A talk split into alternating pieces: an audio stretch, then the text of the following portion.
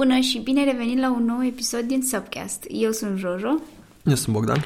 Și facem parte din agenția Subsign din Iași. Bun. Uh, după o săptămână de vacanță, sau mai mult?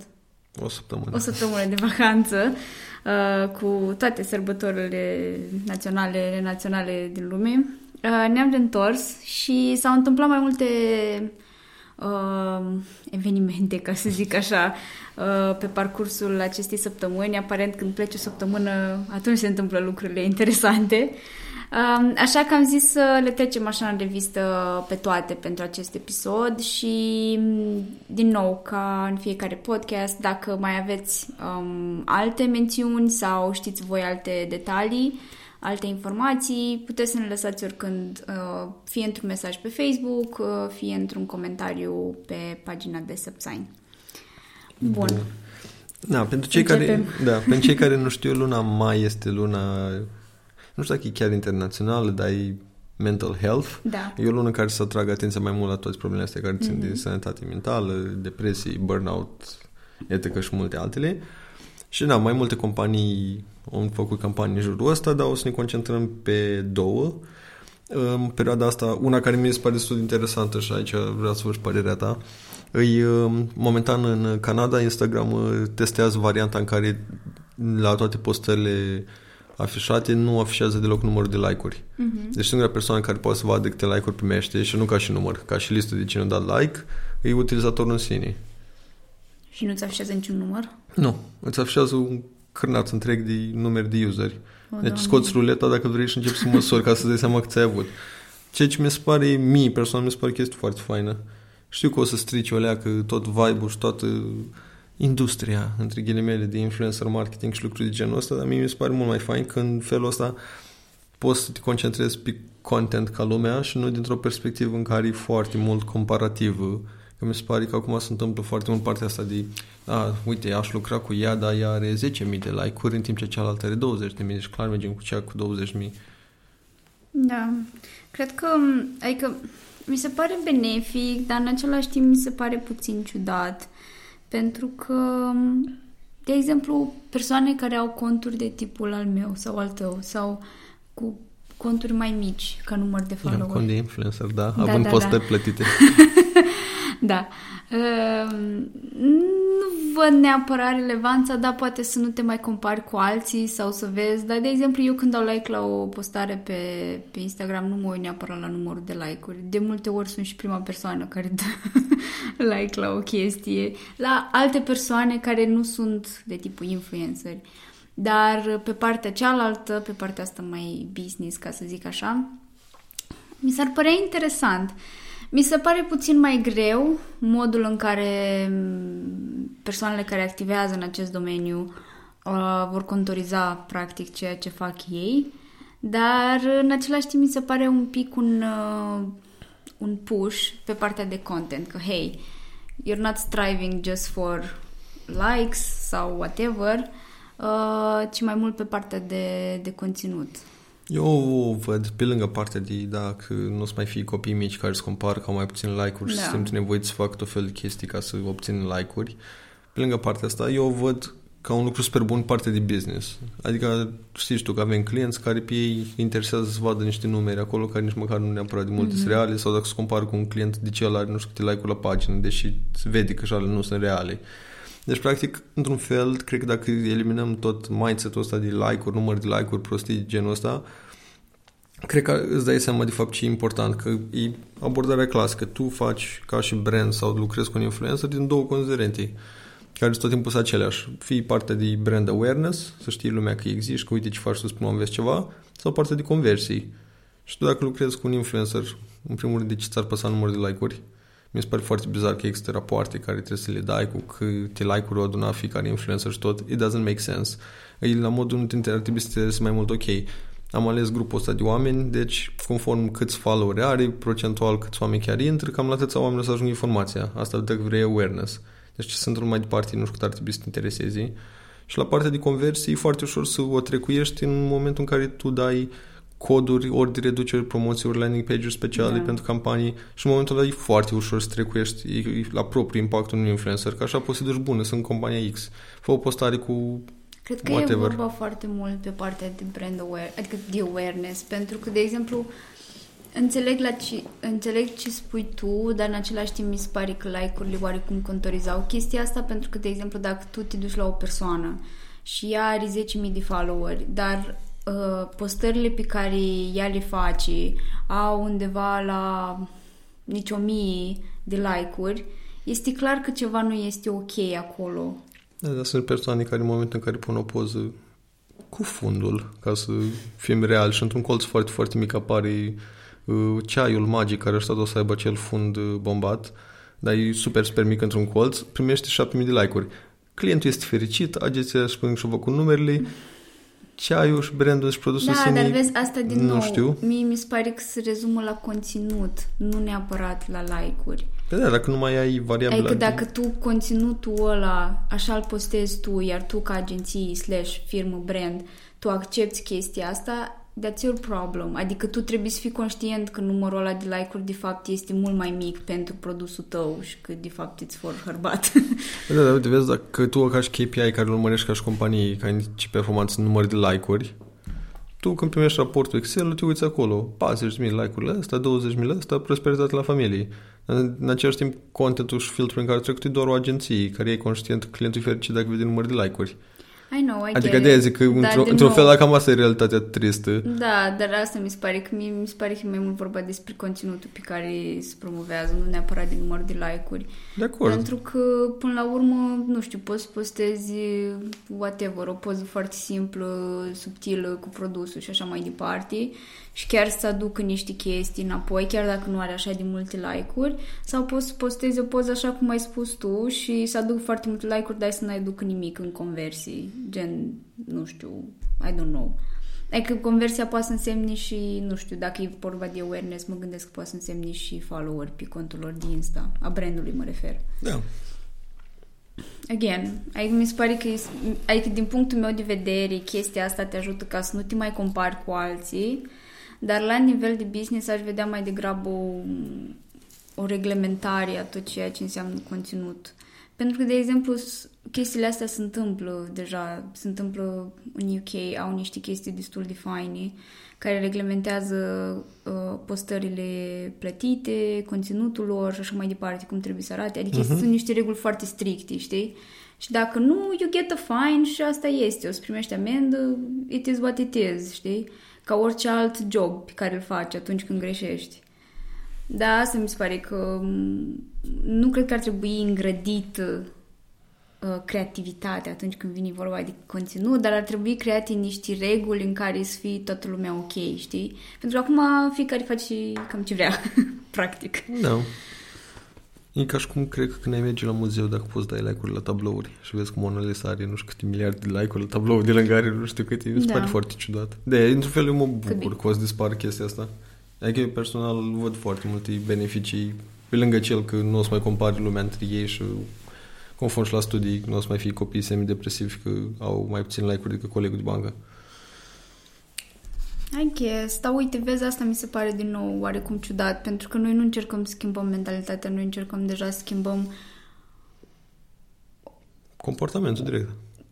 Da, asta mi se pare ciudat, că noi nu învățăm, de exemplu, dacă tot ai zis copii, nu e ca și cum le zicem, ok, that doesn't matter in life, you know, it does, nobody cares about that. Nu, noi mergem după aia și după ce să uit la chestiile aia, like, yeah, it's okay, we're da. gonna hide it from păi you. Dacă, I'm like, păi dacă really? nu poți să-i minți, contează cât de popular ești, adică it's, e evident. Da, de... dar una înseamnă popularitate și una înseamnă niște like-uri, because it can be different things.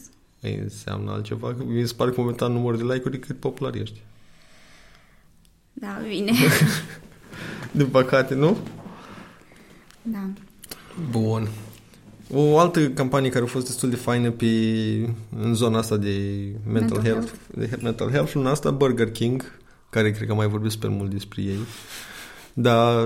Și totuși cred că am mâncat o singură dată de la Burger King. Da, dar fac chestii faine. Natura asta, nu știu, chiar discutăm, vedem uh, care sunt părerile noastre. Ei au făcut o campanie în care au lansat uh, Unhappy Meal, după... Bine, as a jab, Happy Meal. Da, că este Happy Meal la McDonald's, dar ei au făcut tot așa o, un meniuri puse la fel în cutiuțe drăguțe, dar sunt meniuri de ale pentru când ai o zi proastă, pentru când mm-hmm. ești mhm. nervos, pentru când n-ai chef de lucruri, ca pentru emoțiile astea mai puțin pozitivi și în general mesajul era că nimeni n-ar trebui să fie fericit tot timpul și asta e ok. Da. Da, cum ți s-a părut? Pe lângă, na, evidenta continuă glumă clasică la adresa McDonald's în partea lor.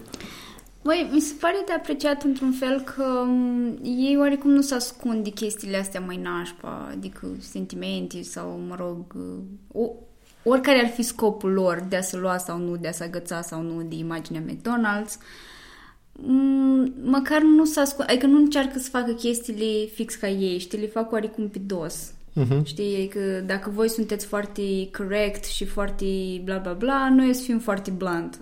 Nu prea le pasă, știi, așa de mult de uh, chestia asta. Bine, le pasă, dar mă refer că nu vor să-și creeze imaginea de very well put together company and so on.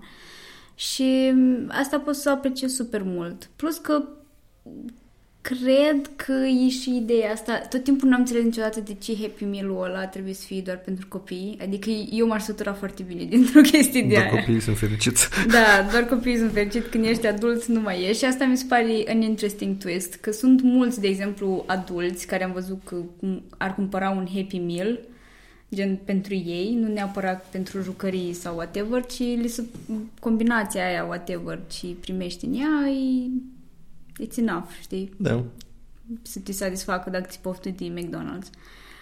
Și asta mi se pare că um, au făcut și ei fain, că um, chestiile astea nu sunt neapărat targetate spre copii. Sunt targetate spre adulți, care, mm-hmm. să zicem că au crescut cu McDonald's, cu Happy Meal, dar totuși acum sunt adulți și parcă nu-și mai pot lua un Happy Meal. Acum striști. Da. au început happy și acum au ajuns da. striști.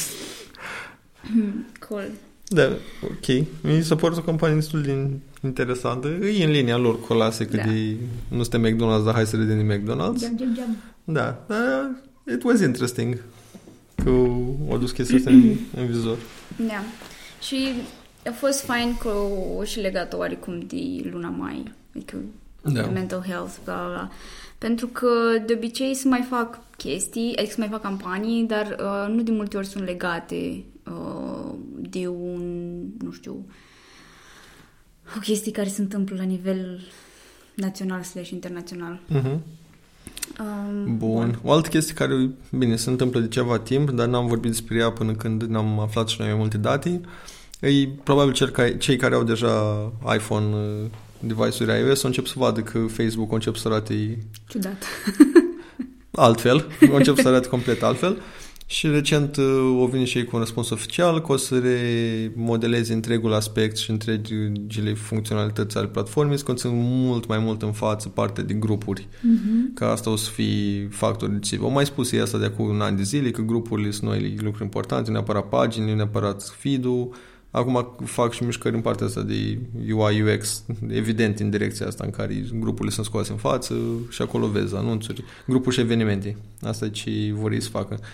Ceea ce mi se pare smart ca și business, ca și platformă, că se diferențiezi, mai ales în situația în care pentru chat și din astea lumea folosește Messenger, pe partea de ce ar fi timeline-ul, toată lumea folosește stories, pe Instagram, pe Messenger, e mult mai rapid și mult mai bine funcțional decât partea de timeline yeah. actual. În același timp, din punctul meu de vedere, am și pus pe LinkedIn și pe Medium, am scris și acolo părere, mi se pare că parcă ei ca și companii care spun că vor să facă bine și să învețe, nu învăța nimic.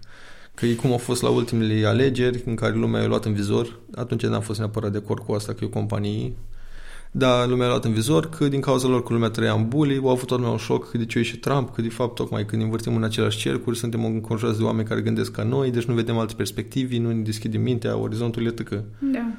În momentul în care cea mai mare platformă ca număr de useri ia decizia să focusezi doar pe grupuri, practic oficializează faptul că fiecare în bula lui, fiecare la scara lui, nu te juca cu ceilalți. Ceea ce mi se pare, din punctul ăsta de vedere, o leacă periculos. Din punct de vedere marketing, foarte fain, o să găsești toți oamenii deja adunați, targetările o să meargă mult mai drăguț. Nu înțeleg și ce o scos din ad-uri acum anumit filtri, că probabil noile ad-uri o să fie strict pe grupuri, Asta which is cool. Interesant. O să fie, cred că, mult mai ușor de găsit oamenii fără să-i găsești neapărat după asta, îi găsești după interesele din grup. Da. Și mi se pare super interesant că o să poți să faci uh, targetarea pe un grup care oarecum știi deja, de exemplu, nu știu, de grădinărit sau whatever, Da, știi? iubitorii de Adică panseluță. deja, da, deja știi că sunt oameni care i-ar interesa partea asta, ceea ce mi se pare Mhm. foarte fain, știi? Adică nu trebuie să mai stai tu să-ți construiești Persoana stai o care poate să leacă, meargă, poate să nu, mai pierzi Adică tu parcurs. poți să intri în grupul ăla ca și persoană, să zicem, care ai, ai avea acel interes, faci o mică uh, cercetare în grupul respectiv, vezi cam cine e pe acolo, cine stă, cine vorbește mai mult, poate este cineva, că acum ați văzut că sunt acele badge-uri pe care le ai în grupuri, Mhm. Uh, poate este cineva care este un conversation starter și poți să le iei ca micro-influencer, ceea ce mi se Da. pare și mai interesant. Adică sunt tot felul de chestii care le poți face la nivel de marketing, la nivel general, nu știu, mi se pare ciudat că se mută oarecum pe groups.